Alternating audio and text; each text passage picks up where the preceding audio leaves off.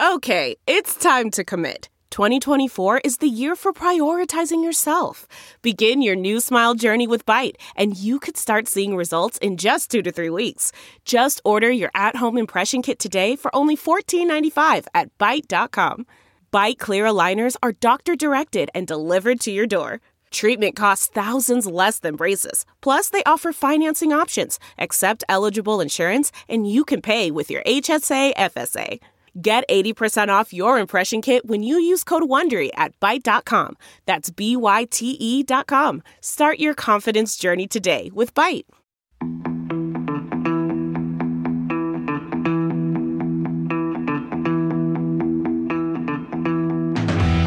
Welcome back to Spin the Rally Pod, and I'm confessing straight away I've made a major error. I decided to move things around in my garden cabin. I've had to dig in a heap for the microphone and the headphones, and if you hear a crash, I've just been crushed by a pile of kit that is ready to be stashed. I'm Lisa O'Sullivan, your host on this edition of Spin the Rally Pod. Uh, a bit cheesed off by the weather. I've got pictures of Rally Sweden still on my screen to try and brighten things up. But lovely crisp blue skies it was then. Tied to base also was former motorsport team director George Donaldson. Heidi ho, GD. Good morning. Good morning. We've got the award winning deputy editor of dirtfish.com, Luke Barry. Good morning, Luke. How are we feeling?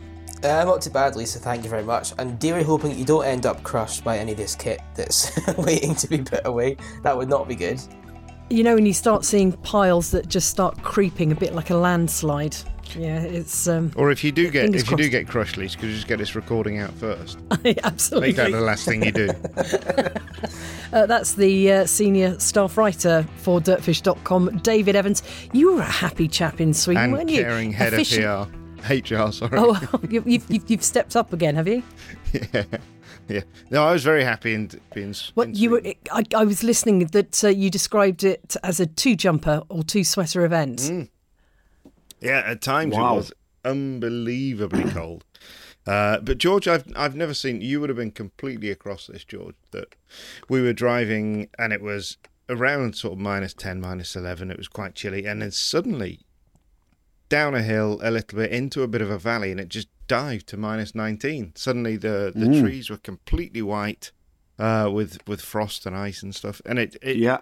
uh, it was it stayed in that valley at minus 19 until we climbed out um, and obviously it was just that cold the cold air had sunk uh, into the Yeah. valley it, it was unbelievably cold um, Temperature and- inversion. Lovely. yeah Lovely. that's exactly what i was going to say temperature inversion that's what it was Yeah. yeah and that was definitely potentially even a three jumper area that was Ooh, Yeah. big I remember, I, I'll tell you a story about that. Very, very brief one. Sorry, not to, to divert away from our proper rally stuff, but it involves other rally people. So I, I, I- I did build my own little airplane once, and, uh, which was great fun to have. Of course And you it was did, based, George. It was it was based. Uh, it was a real airplane. It was an American kit airplane. It was lovely. It was really good. yeah but you built Um, an airplane did you fly in it george Yes, I, I did 400 hours in it. Uh, still Wow. flying it. I still fly. I sold it to a farmer who still has it, not very far away from me, and I still go flying with him. I 20 help him years I've known it. of you, George, and every day is a revelation. Did you not know that? Did I, No. See, like I don't. Oh, that's nice. That's David, nice. Well, did anyway, you know that? I, uh, yes, it's ringing Oh, a bell, uh, but I remember anyway. always being t- totally anyway- surprised and then thinking, why am I surprised? exactly. Robert George. Reid, our, Anyway. Robert Reid, our now uh, our now FIA vice president, uh, who also lives in this area where I do. Uh, I, I did at that time. It was back in about nineteen. Uh, it must have been 1995, 96. I think it was w- winter of '95. Actually, is what it was. And uh, we. He, he wanted to go flying around Perthshire and see his farms, his, his parents' farms, and everything from the sky. It was a beautiful day, but it had snowed. So I went to the airfield, and uh, it turned out that the main grass runway was usable. The, the the asphalt wasn't. The snow was deeper than that, but the the grass runway, which runs over the top of the airfield, the snow had not built up. It was only a few inches deep, and it was very powdery. But it had gone very frosty, and um, it was about minus uh, 10, 11 degrees. So uh, we thought, well, we'll go flying. It'll be it'll be fine. Just need to be careful that the airplane doesn't frost up inside because there's no heater in it or anything like that. So off off we off we went, and we took off. Uh, You know, genuinely minus twelve degrees. Took off everything absolutely fine. Up we went. By the time we got to thousand feet, it was ten degrees. And by the time we got to 2,000 feet, it was 15 or 20 degrees, exactly the reverse of what normally happens. In, in, in aviation terms, it gets colder the higher you go. This went up about 20 degrees more, more 25 degrees. It was phenomenal. It was actually, we'd put all these winter jumpers and jackets on, and, and, and it's not a big airplane. It's difficult to get them off. A pair of us were roasting inside that airplane. And we flew, and it was absolutely gorgeous. And we flew around and, and, and not thinking too much, well, always thinking about it. Uh, we weren't up for long, maybe an hour or something. Flew back, and I thought, Robert, you know, what happens when you take something warm into somewhere cold? Oh. Uh, well, in fact, it's not, not. I think that's not too much of a problem. It's when you go from somewhere cold into somewhere warm that, that the the air can condense and and uh, um, uh, uh, and, and then it gets covered in condensation. So I was very worried in case. And Anyway, I, I couldn't quite remember as much as now what exactly way it happened.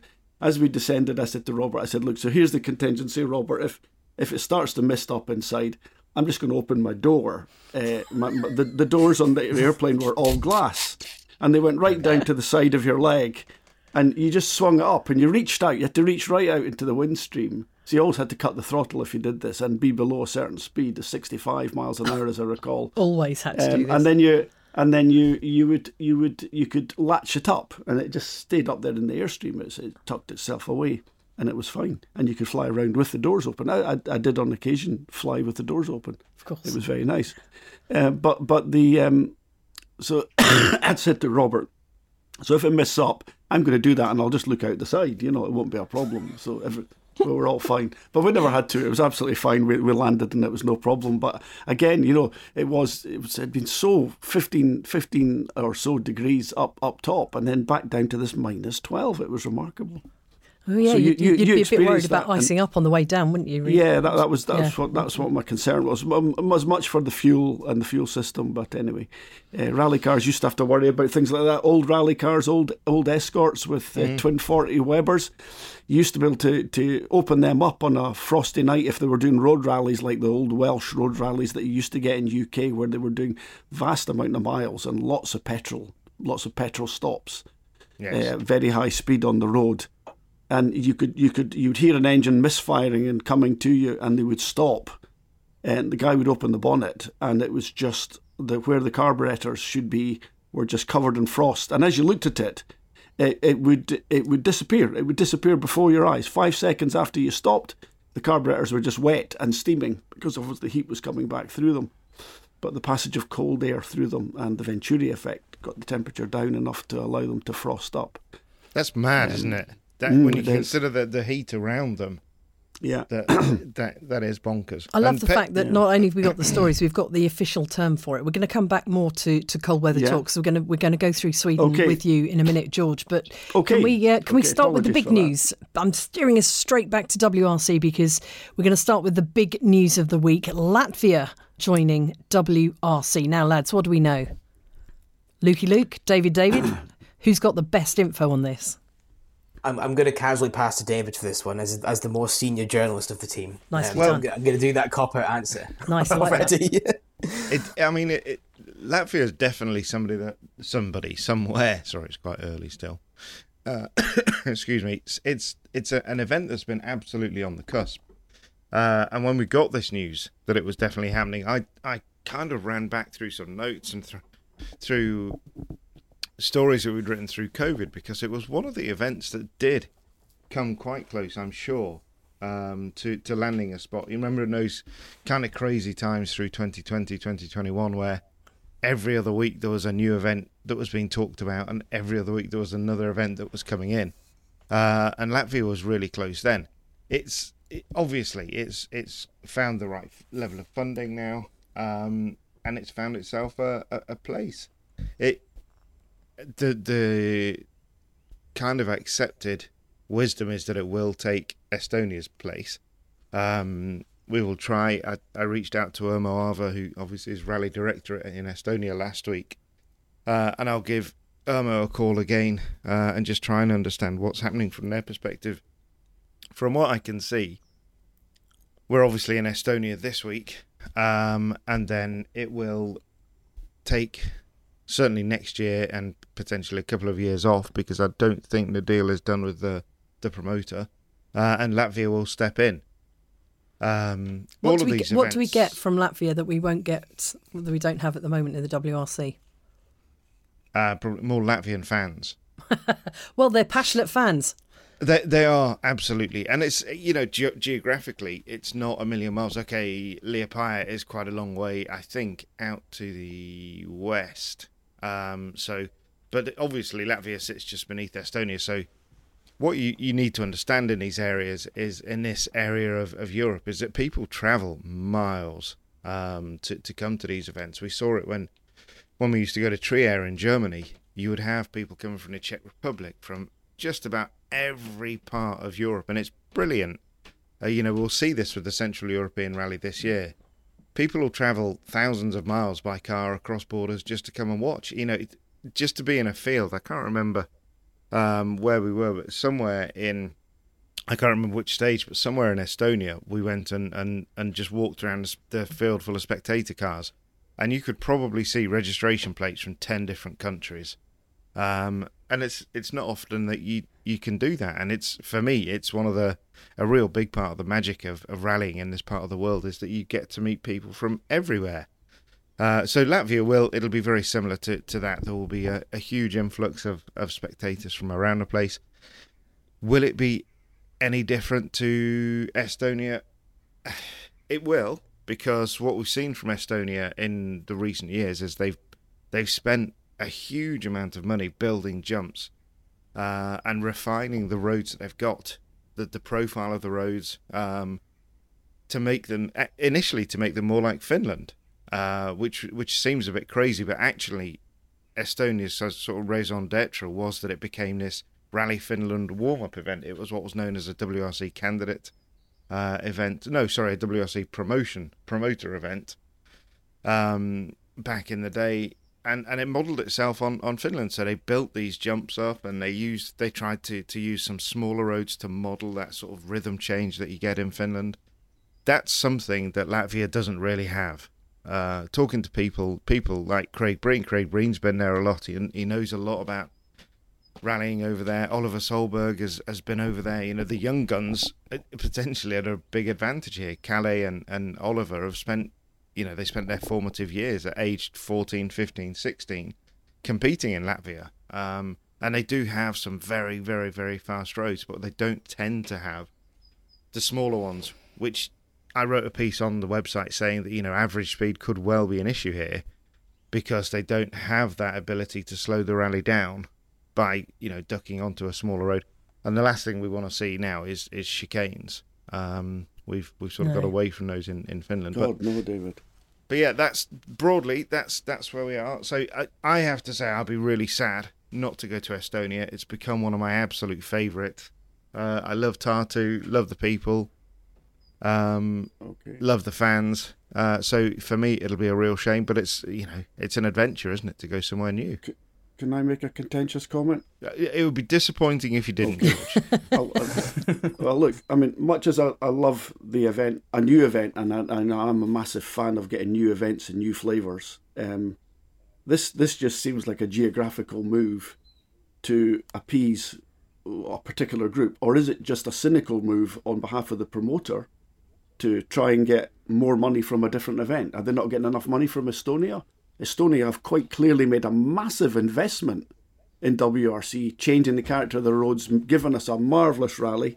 And okay, maybe it needs a little bit more character. I've no idea. I've never been. It, it, it appears like a fantastic event to me. Absolutely brilliant. Filled with enthusiasm and character. It's brilliant. We'll go to Latvia. It'll probably be exactly the same, but that means now another first. The first promoter loses all his investment. The second promoter has to invest loads of money. Yeah, and and he might not quite hit the mark, and the WRC might only go one or two years, and then it'll move on to the next place. What will it do? Go back to Poland? Move to move to Lithuania next? I mean, what's going on here? Is it is it a cynical move just to make money here? Because I think George, in fairness, you know, it, it it's a business uh, for WRC promoter, and they they absolutely have to have to hit the mark financially. Um, Yeah. And eh, we see this, you know, we've seen this this absolutely in in the UK. Wales stopped funding the rally, so the rally stopped. yeah, Um, and if the if the government in, in Estonia, and I don't know for sure, as I say, I haven't spoken to them yet, but obviously they don't have the deal in place for next year, and if Right. you if you essentially can't afford it, then you, you can't have the Right, rally. well, fair enough. fair Um, enough. Hey, looking at and, and I get that. Just uh, I would I would wonder about the the values and everything and the cost of it all. You know, in terms of what's produced. There you go. There, as I've said it now. Now, now I'm I am the antichrist now to a whole load of people. You know, I've, I'm, I'm, I'm, You I've know, just I've just watched Swedish rally and I've watched a whole load of in-car footage that I could have filmed in my own car going from my own little village to the next little village to the supermarket because it looked so slow and it was at full speed. So you thought the onboards were too slow in Sweden, right? Well, some some of them some of them are brilliant. Some of them the perspective is perfect, and I'm talking about the angle of the lens. Ah, got you. Right. It's like someone it's like someone doesn't understand what they're doing, and I've mentioned it to to a number of people a number of times, and I just get this shrug of the shoulders. It's like nobody understands what I'm talking about. Well, you know, I thought the promoter was there to to to create a television product that sold the rally. Well, for me, they're not doing it. I, I was left disappointed.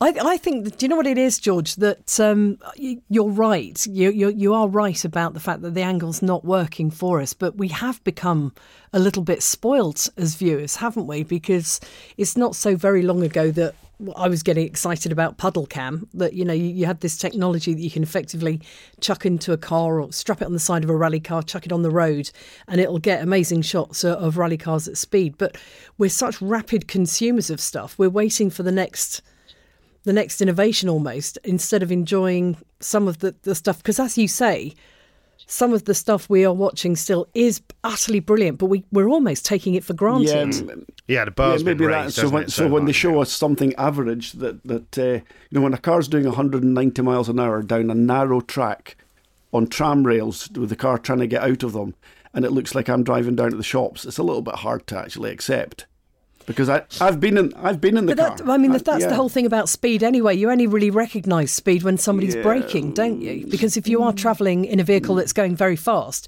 it doesn't feel like it's going fast until someone sticks the anchors on. I've got to say, George, I think I, I- I wonder if it's your telly because because I I literally every time, and it seemed to be Craig Breen every time I was watching Craig Breen in that Brattby stage, which was slow, twisty, miserable, horrible on the Friday. I found it breathtaking that the car you could see so much movement in the car. Um, as as he was trying to get the thing slowed down, it was pointing in all directions. No, the, the, Uh, some of the footage is is fantastic, David. Uh, but what I don't understand is is why why not all of it is, and and why why the, why somebody is prepared to accept that lower quality. It lowers the bar everywhere for me. It's very annoying. Disappointing. Disappointing. 'Cause I, Yeah, I've sat but in those rally cars down those roads at you know more higher speeds than they go now. They don't go so fast now. They're they're they're, they're mm. smarter geared now. But you know, 200 kph down those roads is you know you don't don't care how brave you are. You end up looking at your feet. You know, you you you, you look lower and lower and lower. You get lower and lower. Presumably, you weren't driving at the No, time. no, no I wasn't. I've, well, I've, I have driven it. I have, I have driven at reasonable speeds there. I was, certainly, I've been up You- at but- 200 kph with my, my, my Sierra Cosworth for sure. Over that, George. Surely in that in yeah. the Group N car. Group N car was quite quick. I think the fastest I ever went in Sweden was was we we did get up to about about uh, um, 100 and, 145 miles an hour, but that was on a road section because I was late. Brilliant. Yeah, and it, it was it was Not that we very far up north. there was literally no one around, and the road was about as wide as an airport runway. It was a phenomenal bit of Right. road, and we just pushed on, and we avoided penalties. Yay! But but no. It, it- so so just to whiz us back to to, to Latvia, it, it it is it's. It will be a great event. It, of course, I, I don't really know too much about the absolute kind of the, the big history of the event. It was started as a, I'm sure it started as a winter rally, uh, and obviously an European Championship, and then it moved to um, to become an autumn event. And then I think Yeah. it's, is it June, mid middle of the summer, Luke, this year? Yes, I'll say that quietly and then check EWRC for you to give you an exact answer. But I, I totally forgotten, actually. You're right. I totally forgotten this rally was a winter event. You just suddenly sparked back some memories in my head of watching some old ERC stuff and everything else. Um, Yeah, so there you go. I'm adding a bit Yeah, of work to the a- podcast there. Sorry, listeners. Maybe it's a good It- thing I've it was a bit of a- But there we are. I've An. ERC Swedish rally, wasn't it? It was a proper winter rally for a while. It was. Um, that was. I think that was the era we had Jänner Rally. Was the start of the season, and Hmm. I remember as a 13, 14 year old who loved rallying, and none of my friends understood it. It was great because at that time of year I wasn't at school, so no one could sort of take the Mickey at me for watching rallies. But they were all there, ready to watch. Not that they would. Well, no, they just didn't understand it. They still don't, actually, to be fair to them. I'm not very good at explaining it. I need to get them to an event. That's a completely separate tangent. it's very parochial for me.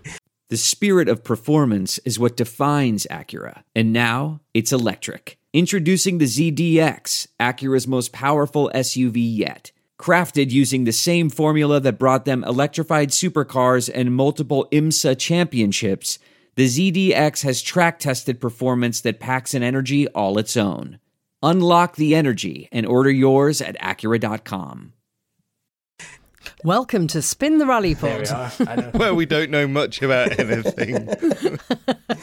but we can find out. We can always find out. We can. Um, I'm gonna I'm gonna move us on a bit actually because I, I am kind of aware of us um, doing our usual tangent tangential approach to rallying. And George, I want to go back to Rally Sweden because you were locked in watching every angle that was available to you. Um, and well, we, we kind of got quite a bit to unpick. Yeah. Um, drivers' expectations Yeah. as as a former team boss, this is where we're coming at you. At I mean, we've we've got all kinds of um, stuff to talk about. You know, team orders. We've got um, personnel being moved around and held back. Um, where do you want to start? I think is Crikey. perhaps Well, I mean, the best way to go. you know, Mon- Mon- Monte Carlo normally gives us a you know a couple of drivers with a with a with a few a few problems, a lot of, you know, and a good loss of points. We've now done Sweden two rallies in, and, and okay, uh, Lappi lost a little bit. We've got some drivers, you know, doing partial championships. They're still in the fight, even for the whole championship. Obviously, you know, Sébastien Ogier is not not out of it, and and uh, and neither's Craig Breen, having finished having finished second there. So, yeah, it's it's, it's a super interesting, uh, super interesting event. And Lappi, of course, uh, going terrible Monte Carlo rally, relatively speaking. Not not what he wanted anyway. A pretty good Sweden, beg your pardon, got caught out by the uh, caught out by the the the tire failure, I guess, uh, or tire whatever it was.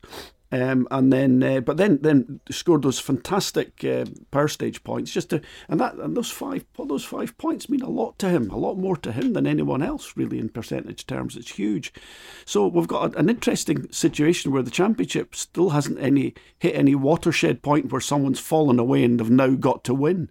So everyone's still kind of playing this. I feel this sort of standoff game. It's quite interesting. Not that anybody's actually standing off. It's all pretty uh, frantic out there at the front.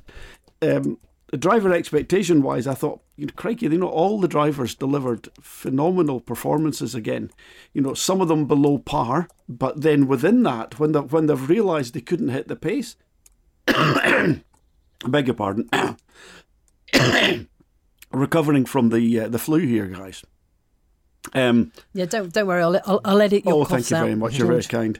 Um, yeah, uh, when you when you look at the, the, those those drivers, they've all they've all delivered very very well uh, um, uh, on on on a sort of backup plan, if you like, to make sure that their championship doesn't fall away, and that they can resolve whatever issues they've been having, whether it was with car setup or themselves or or just the cars. You know, in the case of Toyota, was it really suitable for Sweden? Um, you, you could say that the, the the cars compromise across the year. Maybe I'll I'll bet you my bottom dollar that Tom Fowler knew that Sweden wasn't going to be their strongest event. You know, and we've had this before where where uh, they've said, well, here's our car for the year. There's our basic setup. There's all our core parts that we're allowed to use for the year. That's going to suit us on, you know, 90% of the events, and those other 10% are going to be a bit of a compromise, but we'll do our best. And it might be that Sweden was one of those.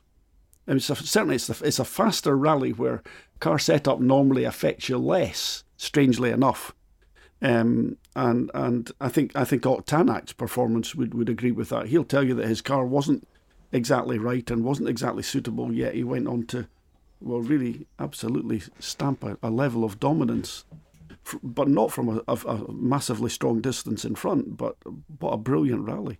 So, yes, I think a lot of drivers did very, very well.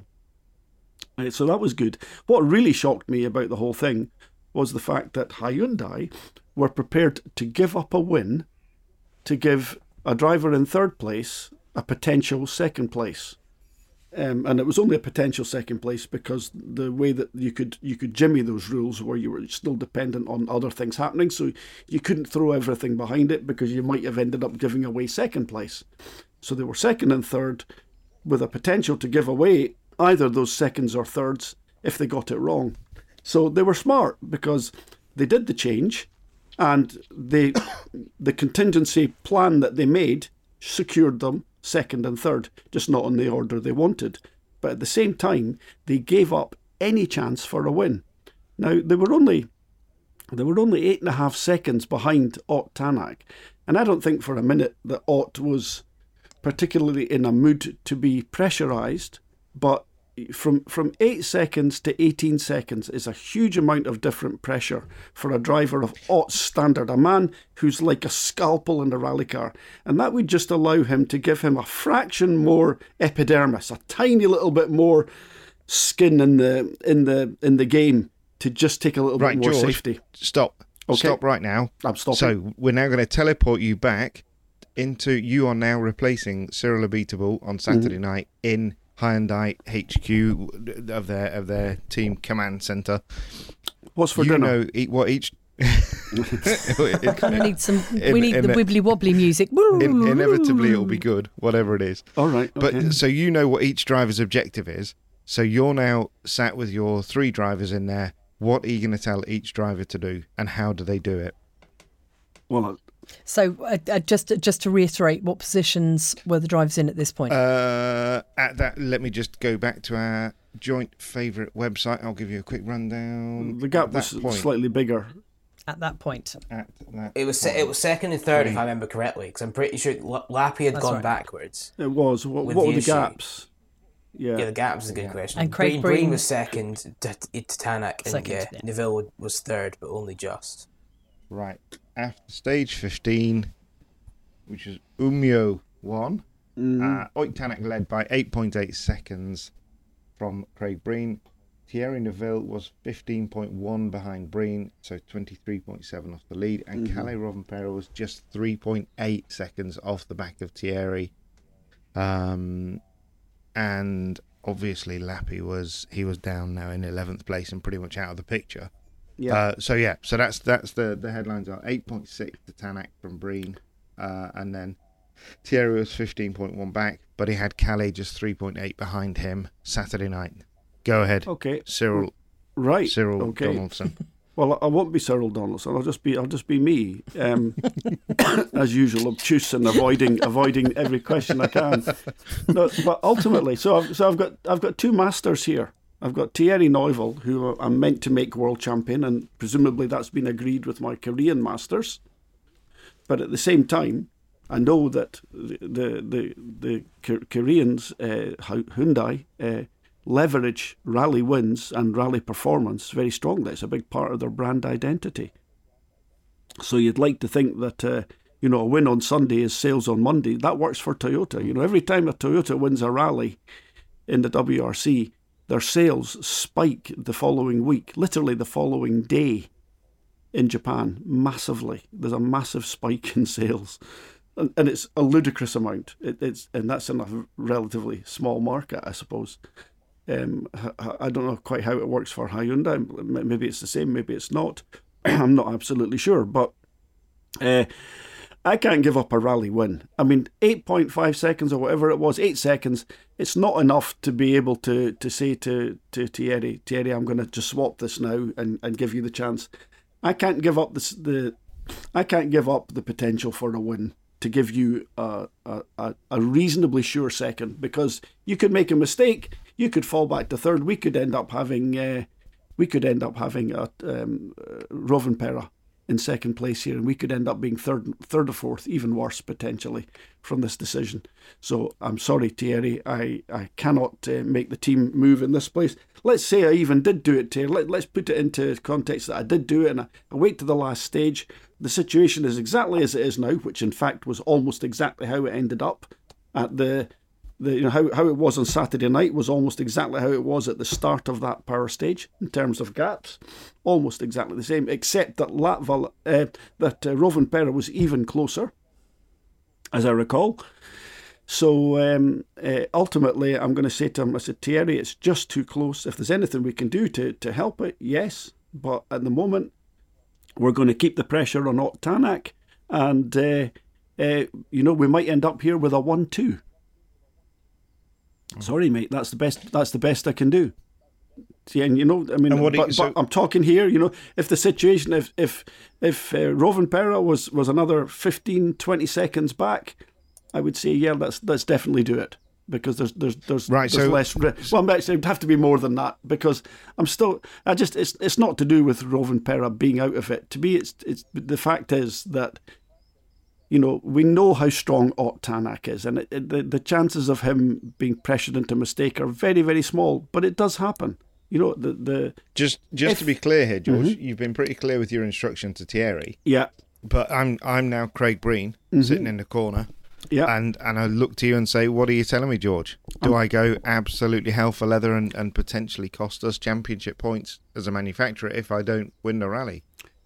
Uh, no, no, Craig, you are a professional driver. I'm paying you a load of money, yeah, and you will continue to do exactly what you have done, exactly what you're capable of doing. You've you've been a masterclass this weekend. Do not change a damn thing. Just go right. out and do exactly the same. You've got our hundred percent backing. We're in the car so with put you. it on a door handle and bring it to the, the finish. D- just do exactly. You know, if if you feel it, go for it. If you don't, bring it home. Just do exactly right. what you've done. You know, and, and here's another point, another earth shaking uh, comment from me. Uh, Craig Breen didn't do anything different in Sweden than he did on half a dozen rallies last year. The only difference was he made a tiny, one of those tiny little mistakes, the type of which he made plenty in Sweden, or maybe not so many, but but uh, and got away with it. Um, Craig Breen never crashed off the pace last year. The guy was always right there. You know, this is not some massive rediscovering of Craig Breen. Craig was always this fast, and I've continually said that and supported him and said, look, this this honestly is just a massive extended bad run, and now it's seen as some sort of massive reawakening. Absolute tosh. The guy the guy had the speed. Uh, yes, confidence was shot um, for all the wrong reasons. But you know, part of being a professional driver is that r- level of robustness, the level of robustness that we see from Ott Tanak, from Kalle Rovanperä, from and from Thierry Neuville, you know. And Thierry would, would I tell you what, that, that decision I've just made for Thierry, I think he would 100% respect it. For goodness sakes, he benefited from that same decision uh, last year in uh, in Greece. Exactly the same decision, yeah, yeah, where he was given the win because you couldn't take the chance that you weren't going to get it. So simple as a, a win's worth too much. Yeah. I've got to say, I was given the margins in mm. that thing, and you know, Luke, you and I talked about this a lot. It it was it was a risky one, wasn't it? That did backfire. Well, it didn't backfire. Sorry, sorry, look, I'm going to interpret. It, it didn't backfire because they ended up back at square one. So it didn't backfire. It just didn't work. But, but, but they did. Well, it, they did throw away any chance for a win. Yeah, it had the potential to yeah. go very wrong. Yeah. What do you think, Luke? I was going to say I, I didn't know whether to add too much because I know we're getting in. I think to be fair, from my end, it was it was quite a brave call. I have to say from Cyril, and I do have a lot of respect for him for that because he's only been in the job to what's his second ever rally he's worked in his life, which in itself is quite remarkable. But he, he's had yeah, he's had the brass neck to do this. He's he's seen what he thinks was right, and to be fair, I, I honestly think it was the right thing to do. If they, they'd said on Sunday morning before any stages had run, Craig, you're going to have to back off a bit, let Thierry close to within 10 seconds and then do it, I would say, well, that's a bit naive. But I think the key was was Thierry losing three seconds to tap Thierry. Sorry, Craig losing three seconds to to Ott on Sunday morning because that I think, looking at the mm. results now, extended the lead to eleven point six. At that point, Tanak's in rally conservation though. He he can afford to control mm. that from there. Thierry then obviously put that blistering time in on the second pass, which closed him to within 10. So it was almost as if it had been privately crafted. I'm not suggesting it was. I think that was just essentially coincidental that they got this dream ticket. I'm just disappointed in myself that I didn't see it coming because a lot of people did, and a lot of people were saying, "Are they gonna Are they gonna switch them?" And I, I didn't see it coming. But when it happened, it But was I- that sort of air of inevitability about it that. But it does make sense. I think what would interest me. Sorry, David. I don't know if I'm coming to something you're about to say, but what what would interest me is what would they have done if it was Esapekka behind Thierry? Or sorry, Esapekka ahead of hmm. Thierry. Would they have switched him then? Because Cyril wasn't. He, di- he didn't sort of shy away from admitting that they already essentially see Thierry as the team's drivers' championship threat, and going on past form, that's completely fair enough. But but two rounds into a season to be that convinced already is it's quite bold, shall we say? Yeah. No, I I didn't. I I, I was exactly with you on that one. I for me, that was firstly I was really surprised that they did it, given that the margins were so close. That's that was my Uh, situation was- as well, David. Yeah. Uh, uh, and and the the Lappi question is the really obvious one.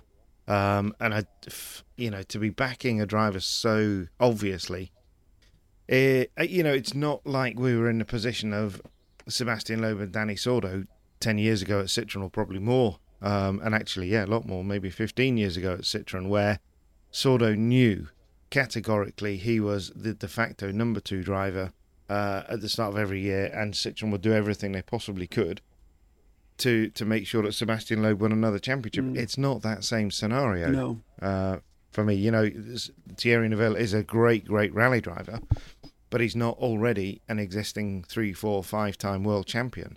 Um, he, he's he's won more WRC rounds than Esapekka Lappi, but who's to say that Lappi doesn't 100% click with that car? Yeah. Um, exactly, David, isn't it? Yeah, and, mm. and halfway through the year, you know, he's had four or five podiums, a win, mm. and he's actually ahead of Thierry in the championship. Yeah. You just don't know, do you? Yeah, it's way too early to make these decisions and calls. It's ridiculous. So, what's the motivation for doing that? Was there, was it just media pressure, having to, you know, put someone to bed? But uh, as you can see, as you can see, folks, from this from this forum, there's there's, there's split agreement on everything already. It's split the room, hasn't it? Mm. No, even I- even I- within I think- ourselves, we're split on it. Th- there is, there's no doubt that Thierry has strong, strong support within that team, uh, and he, he's consistently sort of denied. Oh, you know, it's it's it's my team. It, we know that it kind of is. You know, he's been there from the start, from 2013, or you know, they're they're celebrating their 10th year of competition with that i20 in the championship this year. He's been there for, for forever. Um, and he's the guy that you'd, you'd have to say, apart from that time with Hayden Paddon, he's the guy that's brought them the success. Um, but I, I just feel it is when you've got a driver like Lappi who has great potential. Um, it's it's it. I can see both sides. I was going to say it's a strange one. I can see both sides. You could you could equally argue that Lappi's not absolutely at the top of his game. He's coming off the back of a part program with Toyota. Uh, before that, it was a, a season of, of nothing. You know, two amazing WRC2 events, results in Portugal and Finland. Mm-hmm. Uh, before that, a, a middling year with M Sport. Um, so you know, maybe maybe Hyundai are the more sensible ones, and be, I'm sure they are more sensible than me. Um, but they're just being a bit more pragmatic and looking at it from a more sort of performance-driven perspective. I, I don't know. I think Look, what, I'm, I'm Oh, sure. sorry, I'm sure it was discussed. I, I beg your pardon. Look, I'm, I'm sure. I'm sure they're, they're, the the the accountants back in Korea were, were part of the decision, and I'm, I'm sure it's been made accordingly. I'm sure it was made with their agreement. I think what we all need to hope and manifest is that going into the power stage of Mexico, uh, has like a five second lead over Thierry, and then we'll see what happens.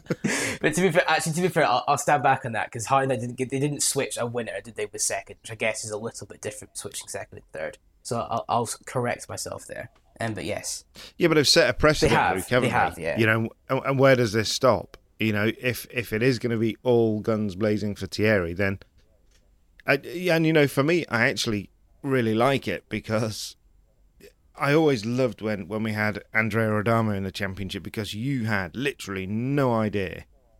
Suddenly, you know, this car would be over here and he'd stopped, and then this guy would be over here, and you'd be thinking, "What on earth are they doing?" mm-hmm. and then come to the finish, and it would all make sense. Uh, and for me, you know, Andrea um, was was one of the absolute master strategists that understood and thought in such a different way to everybody. I'm sure the same with you, George, that you can see these things and and I, for me, certainly, I look at things quite one dimensionally and, and to my own detriment that I can't always see the opportunities. And then it happened, and it's like, oh, yeah, that was actually quite a good idea. Um, David, when you and Colin were cruising through Sweden, Sweden, Sweden, let's nice try one. Sweden. A new country, yeah, uh, another new championship. new country. I like the sound of it. it sounds like a snowy We've Finland. It's going to be on the calendar La- in a couple of weeks. Latvia, yeah. you know, Swedland. uh, Swedland. Uh, anyway, when you were cruising through Sweden after the rally last week, uh, the weekend before last, you pitched a poll. Should Hyundai have tried to promote Neuville oh, yeah. if Lappi had been driving instead of Craig Breen? 63% said no, 37% said yes. Ooh. Well, I, I, yeah. I agree with everyone. I think that, that probably mm. everyone probably has a valid point to make. So, you know, there's just diff- different ways you can argue it, isn't there? So it's okay. yeah. Where's what, that roaring fire? Thoughts, Where's that roaring fire so, that we should all be sitting around having this this this vehement chat? Are we surprised? All at one here at the minute, the whole lot will go up. Oh, yeah. Don't do that preempting what you're about to ask me, David, I, I was, and if it's a spectacular one, please shout at me immediately. But I was surprised that there was as many as 37% that said yes to that question, I'll be honest. Um, and yeah. it's, I'm actually now, as we do, but it's always dangerous to do, a bit of live sort of checking. I've found the tweet while we're talking to see, try and find people's replies. Because there's obviously replies as well as votes, but it mm. does it's interestingly divisive. And as, as, George was saying, we are kind of split here on the podcast as well. It's one of these wonderful things that we can debate until the cows come home, and we probably still will. And it, it's just, it's, I don't know, I, I, I don't want to labour the point too much. I just think it's it's certainly an interesting call from, from Cyril. But I, I think it, it does intrigue me that even with different managers, David uh, mentioned Andrea Adamo last year, there was obviously the, the strange situation. We had a leader in, in Julien Moncet who wasn't really fully a leader, but there always seems to be more sort of decisions and strategies and I, I don't want to say controversy it's probably too strong a word but the always these sort of questions lingering around Hyundai and not other teams. Because Toyota never do this sort of thing do they really? M Sports setup is much clearer in terms of the drivers who's number one who's number two just based on experience and potential. So I do I do think it's interesting that it's always the same team that ends up in this situation. I don't know if there's anything in that. Maybe I'm being too sort of pointed saying I'm not sure, but it, I do find it quite intriguing. Anyway, no, Toyota's always very, very clear, isn't it? You know, it just doesn't yeah. do it. Mm. Silence. Oh, that, was, a conversation stopper. Yeah, I was just waiting for someone to add to it, but no, I think we've come to a natural, a natural uh, halt there. Um, shall we have a little discussion about the fact that Andreas Mikkelsen is likely in Portugal for WRC2? Yes, Luke. Yeah, go with Luke. Yeah, you're, yeah, Luke. You uh, you're you're intrigued by the comments. I have, I have to say, um, it was it was a very good. I have to say, I'm gonna sound like I'm being deliberately nice to David just because I'm speaking to him, but it was honestly, I thought a very very good piece. Not that David's pieces aren't good anyway, but this one was very. I don't know, Dave. You'll be able to tell us what he was like when you spoke to him, I guess. But David, David Plus, yeah. but it was they were very, very. That's a terrifying. Very, pu- very punchy, very to the point quotes from Andreas, and I, I, guess he does have a very clear point to put across, doesn't he? Because uh, without wishing to discredit any of the, the contenders, the eventual champions in last year's WRC two, I think it is widely acknowledged that he was probably the best driver in that class last year, but he doesn't have the, the silverware to show for it. And it is it's becoming quite a frustrating yeah. situation for him there because we, we know how close he got to Hyundai um, there was a comment in there, and I don't have it in front of me immediately to, to reference it, so I won't do that in case I misinterpret him. But he, he, he was very, sh- shall we say, he's very determined again. It feels very like 2021 Spec Andreas, where he made those now famous comments that he wanted yeah. to dominate everybody. But that is what he has to do now, particularly if he's not going for a championship. And in that class now, we've discussed it before in the podcast and in various places. The structure of WRC2 now, in a way, the championship almost doesn't matter it's about going to the rallies where everybody's at and proving you are the best. That, and that's what he has to do. Yeah.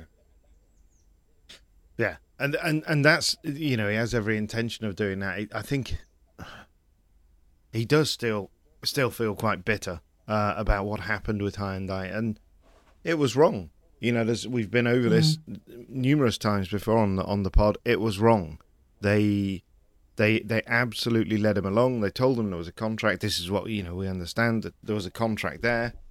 Uh, and when it came to signing the contract, the phone went silent. The emails were unanswered for a week. Uh, and in that time, he'd already told Toksport and Skoda that he didn't need. He, he was moving on. And of course, Skoda and Toksport were, were delighted because they're all about, you know, bringing young talent through as they have with Lappi Yeah. and, and with and Rovanperä. Um, and by the time he finally realised exactly what was going on with Hyundai, he went back to Skoda and said, uh, "Yeah, things have gone south with them." Toksport and Skoda's budget was committed elsewhere already to the likes of defending champion Emil Lindholm.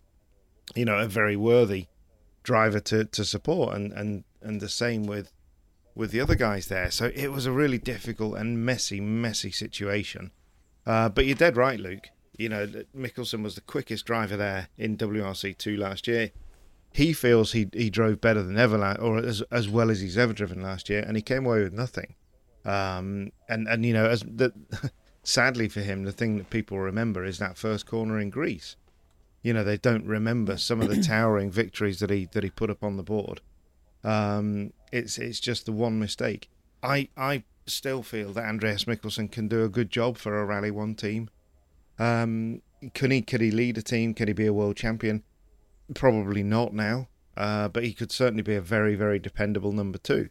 Um, you, you don't. We've said this a million times now. Okay, now it is quite a long time ago, 2016, when it when he was was driving very very well with Volkswagen, and that final day of the of the Volkswagen Polo in 16 uh, of that generation of cars when he beat Sébastien Ogier across the Sunday in Oz. Yeah, That's how good he was. that was pretty good. Um, it, yeah, and you that that ability uh, naturally it fades with age a little bit, but also you know he's got more experience now, so yeah, I, I can see, it, and it is quite ballsy that he's coming out and he's he's going to do three or four WRC two rounds, and he is going to go toe to toe with the best of the best. It'll be fascinating to see him with Oliver Solberg and other other guys. It- It'll be great, and and he knows that this is probably him standing in the last chance saloon, um, trying to get his career back on track. Uh, I think the difficulty for, for, for Andreas, and we talked briefly about this, was is it the right thing to do to put his money or to put whatever budget he's got from partners into three or four WRC two rounds, or does he try and do actually what will probably be one Rally One event? You know, could he get together enough cash to to, to use the car that Lorenzo Bertelli used uh, in Sweden and use a Toyota, or go to Malcolm and get an M Sport car? yeah, y- you know those things are so expensive now and they're they're increasingly well they are very nuanced now with the way the hybrid works to drive them you know i'd say it's yeah, I thought harder these cars ever were meant to be cheaper than the, the last World War WRC cars, weren't they? Mm. Yeah, they seem to have just been more expensive. Yeah w- radically more expensive. Um and with with the hybrid it is very difficult to jump in and drive them. Uh probably more difficult than ever before in the WRC because you've got to get your head around the fact that you know when you go full throttle, um, you're potentially going to have 530 odd horsepower for 10 seconds, uh, and if you want that again, you've got to have a regen program that's going to bring it back and understand where your braking is and and and how to deploy it and. They are more It sounds to me like the the championship then is is creating a, a larger gap between the haves and the have-nots. Yeah. That we're going to end up with elite drivers who who have driven the cars and, Mm-hmm. and can drive them, and those who want to step up are just not going to get the opportunity to get there. This this is why it's I more. mean, Andreas hasn't done ever. anything wrong, has he? It- no, he hasn't, and it's more important than ever that we get young drivers. You know, you've got Hmm. Taka at at Toyota, brilliant, good on Toyota for doing that. We need to be bringing young drivers through so that But, There's but there's nothing- there's there's an element as well of yes, it's okay to bring the young drivers through, but there is wastage of good drivers on the way there, and and Andreas is that kind Always of has been, Lisa. a- an indication. That there's so I know, and and there always is. There always is that. Um, you you know you, you look at um, drivers like Kris Meeke and and as I say and, and then Juho Hänninen and all these all these drivers that were perhaps on the cusp that if things had gone a slightly different way if yeah, and, and sometimes it could be just as simple as one event that went very badly for them, um, and had either. Um, uh, mental implications, you know, as in change their mindsets, or had physical implications because they wrecked the car. Uh, all all these things uh, will turn a driver one way or the other. And, and, we don't talk about them as much because we're talking about the drivers that are at the top of the championship. We end up talking about five or six drivers instead of, you know, the, the, what could have been for some of those other drivers who are coming through. So it's all very well bringing the young drivers through. And we are seeing a, a fantastic crop of young drivers coming through. But, but there has to be something as well for those drivers that are lost in the wasteland in between. Yeah. And, and sadly, there isn't. You know, there no. are there are no private cars. There's no second-hand Rally One cars that they could a, a privateer team could buy and, and run for them on the cheap or on the cheaper. Uh, they sadly they yeah, you, you're absolutely right. But wasn't that the point? Isn't that isn't that what George was? You were rightly saying there, George, that it was supposed to be more accessible. This, these were meant to be cheaper cars. I think all the manufacturers uh, had said this is the way we want to go. You know, Toyota adopted it quickly. Mm. I think Ford adopted it very quickly. Malcolm did. So was that a misread from these guys that it was going to be easier to make this this this space framed car with a couple of body panels around it? A remarkable job, brilliant, well done, guys, because it, it looks like a normal car, and I think that's fantastic. Um, that that bit's been achieved, uh, but but what's gone wrong with the cost of that car? That's I think that's a definitely a broader question mm-hmm. and one that we need to answer. Yeah, because uh, a, a WRC two car somewhere somewhere between half and maybe two seconds, maybe two and a half seconds at the very worst, a second a kilometer, second a mile. Sorry, so uh, uh, less than that uh, a kilometer, um, slower. And that car's that car, you, well, you can buy one ready to go for two hundred fifty thousand euros. So you know, yeah, I mean, you know, I, I right. personally could never really see how. I remember talking to Yves Matton uh, about the 17 generation of cars, mm-hmm. and he said, "Yes, these cars will be much cheaper." How? You know, how could they have ever been cheaper? Yeah. Um, and now, I, I really don't get it, George. You know, and this uh, we need a deeper dive on a separate pod about this, but is it cheaper to take a standard production shell and convert it into a rally car? So therefore, cut it up, yeah. stick the cage in, rebuild it, or to build ground up um, a, a, bespoke space frame chassis? I, I don't well, know. On, on one of my rare, slightly deeper talks that I've managed with uh, Tom Fowler, it, it, was him that, that said to me, he said, this will be much better. We'll do, do a much nicer, simpler job. Um, mm. and and it, I think it, I, I, can't remember the specifics of the conversation. It was over a year ago now, I guess. It would have been uh, Safari in in uh, in 2021 that I would have talked to him about that. So I can't quite remember the specifics. I'm getting old.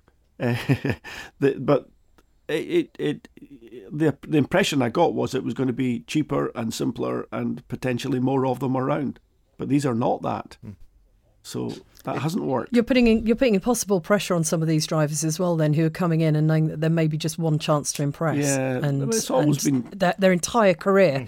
could be hinging yeah. on one event. Yeah. You know, I mean the old, the old Group A cars, of which there were hundreds around. Um, literally, literally hundreds. I mean, you could get a, you could go to a WRC rally, and you could have genuinely probably could have found twenty five to, to thirty w, w, w, WRC cars or Group A cars, I should say, entered on that rally uh, that that were potentially capable of winning the event. Not they, they certainly weren't second string. Whether the drivers were willing to drive them that way, um, and and you know, people like go back into the late nineties. Marcus Grönholm drove five years in the wilderness from from doing really really well in the championship in, in 1995. It took him another four years of just doing one or two rallies a year with a car that he could that he could rent and go and do one or two events. And he eventually mm. came to an event where he showed incredible speed at the right time. And all of a sudden, he got three phone calls. He got a phone call from uh, from Peugeot. From Peugeot, he got a phone call from Mitsubishi. He got a phone call from Malcolm uh, to to go and drive their cars. And of course, he had an offer from Toyota at the same time. He went to Peugeot, which was a smart thing to do. We're driven by the search for better, but when it comes to hiring, the best way to search for a candidate isn't to search at all. Don't search, match with Indeed. Leveraging over 140 million qualifications and preferences every day, Indeed's matching engine is constantly learning from your preferences. So the more you use Indeed, the better it gets. And listeners of this show will get a $75 sponsored job credit to get your jobs more visibility at Indeed.com slash match. Just go to Indeed.com slash match right now and support our show by saying you heard about Indeed on this podcast. Indeed.com slash match. Terms and conditions apply. Need to hire? You need Indeed. That's where the smart money One was. more thing I want to jump in finally with. We've got one thing. Uh, I want you to take us to Italy, David. I see mythical cars on the end of our schedule, and I, I'm intrigued. Yeah, uh, one of the most exciting developments uh, for for a long time. Obviously, we're very close with our with our good friend Andrea Adamo. You know, Andrea can be quite a divisive figure. We know that. Um, we only have to go back to what he was talking about uh, in terms of his, his strategic approach to, to events. Um, but one thing that we universally love him for is just his love of our sport. Uh, and he kind of was a, a sort of an instigator in this in this whole idea. He he'd seen lots of historic events. We've seen lots of classic events, um, and they're all great, very laudable. You know, we all love to see Group B cars, but Andrea feels you know one aspect of the sport that is underserved now is is kind of Group A, um, and early days world well all world rally cars, but certainly you know the '97 cars, uh, the the sort of early noughties cars. So the, the the plan is to to put this event on. Uh, it's it's it's run out of the town of Varzi, uh, which is northern Italy. Uh, some absolutely stunning roads, uh, and it, it's for cars from around '94. You talked to Andrea, and it's it's not set in stone um, exactly when you when the cars start, but he said it's from an Escort Cosworth up to to 2021. So that would be sort of 93, 94, uh, all the way forward. Uh, and it's great, you know, those we miss out. For me, I would have gone a little bit earlier because I'd do anything to include the legacy. Um, but just to to, to, Yeah. to know that you can have a Subaru and Impreza there, it's going to be fantastic. Uh, we're looking at 45 entries. As much as it's a rally, it's a it's a huge kind of party as well. It's to bring people with with a huge die-hard interest in the sport together with with people from that region from the Lombardy region um, and so that those people can show off their produce and and everything that's good and great about that part of the world um, When when is it going to be happening? it is May the 20 I knew you were going to oh, May the, weather, fabulous weather. Well, I mean, imagine, imagine yeah. standing in those mountains, those Italian mountains, David. You've got all those early or early to mid uh, Group A cars, early World Rally Mm. cars, with their very early, sorry, anti-lag systems, as we called it at Yeah. Toyota, fresh air. Where you're just putting air through the engine and then igniting it in the exhaust to keep the turbo turning firing through the mountains, um, and you've got 45 of them. Um, just tremendous. and an amazing picnic with local I'm thinking, produce. I'm thinking they have to run a night stage as well, David. I want to see that at night. I want to Yeah, hear it at night. Yeah. Fr- fr- Friday Friday evening Oh, uh, wow, there there is- you go. there's It's a- got the there's a lot stage now, hasn't it? there. Wow. But it, and and it is just as Early much uh, summer, it- glorious. It's as much about bringing the cars right back into the centre of town. So they do these loops, and they, and you know Oh, you're never beautiful. far away from seeing cars coming back mm-hmm. into town. Beautiful. I think the longest liaison is is is less than ten miles to a stage. It is. It's amazing. It's going to be a sort of dream event that. I think we need a, a DirtFish tent set up Yeah, so we that do. we can We all need actually to uh, be- have our own little service area. Yes. We'll no, do- abs- absolutely. It, it, it's great, and it's it's as you'd expect from Andrea Adamo. You know, nobody loves Group B more than him, um, but he fully understands that that Group B is also great, particularly this this aspect, this era of Group Group A. You know, if you were going to go and say actually it's only 1987, 88 cars, then you might struggle a little bit. Um, but but yeah, Group A was was amazing from 90s mid 90s. Uh, it was mega, and it's what brought a huge number of people into the sport. And we shouldn't forget, you know, Group B, we, we talk about them being the fastest cars. 10 years on, by the mid 90s, probably Group A was quicker than Group B. David, it was even earlier than that. It was phenomenally quick.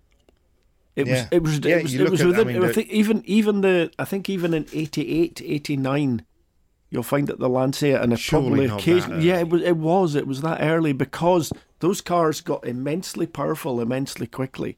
I remember the very first four wheel drive Celica uh, turbo, so the the old one six five as I call it.